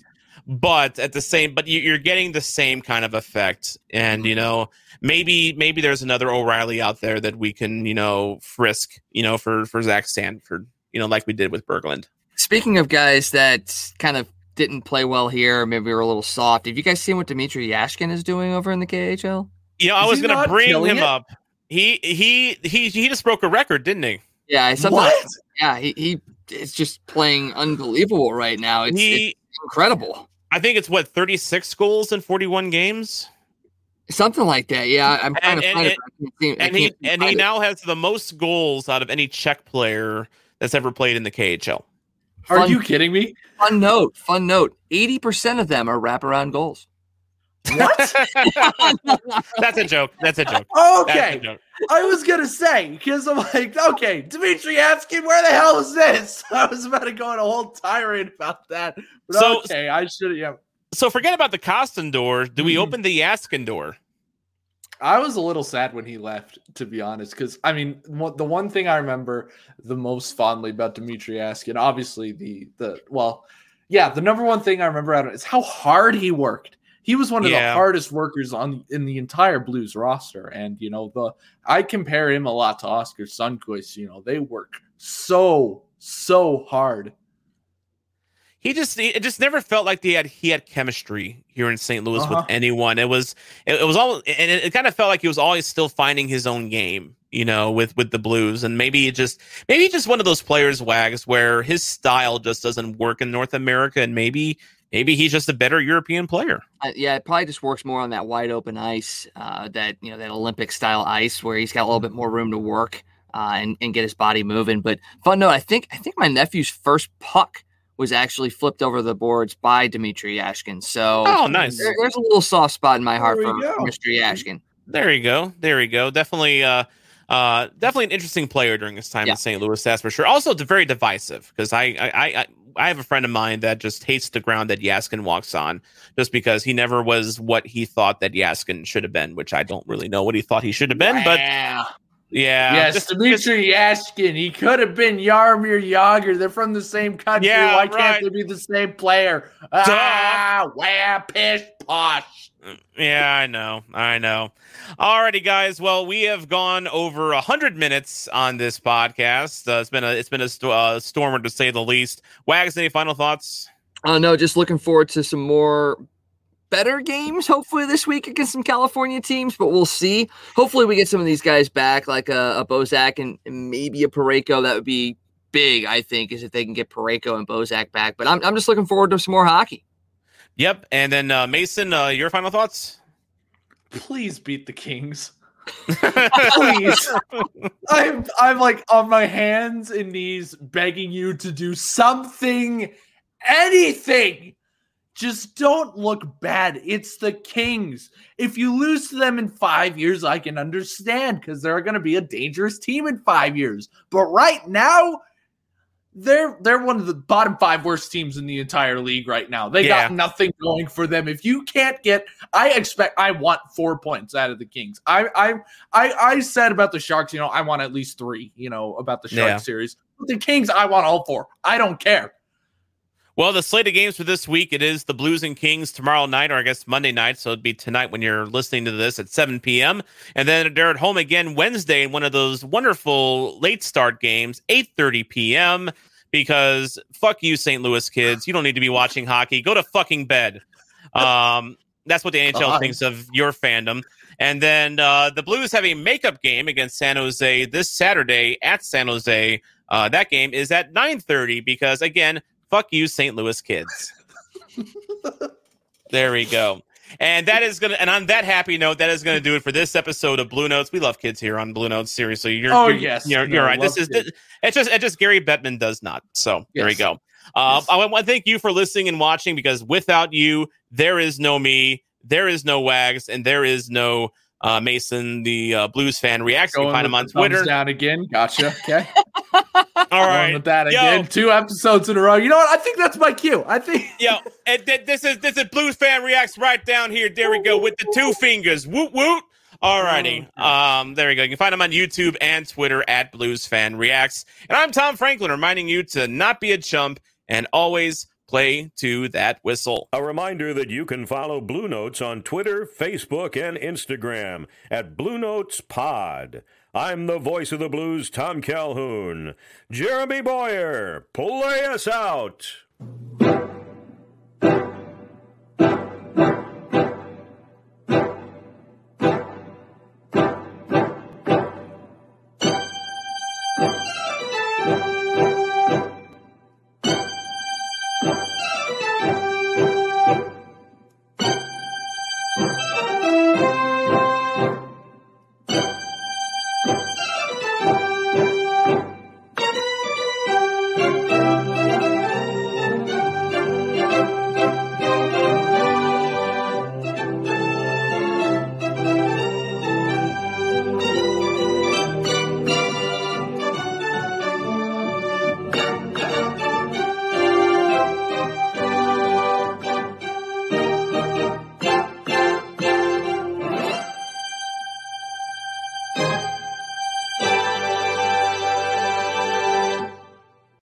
You're listening to the Hockey Podcast Network, your home for hockey talk covering every team in the NHL. New episodes every Monday. Download at the hockeypodcastnetwork.com or wherever you get your podcasts from.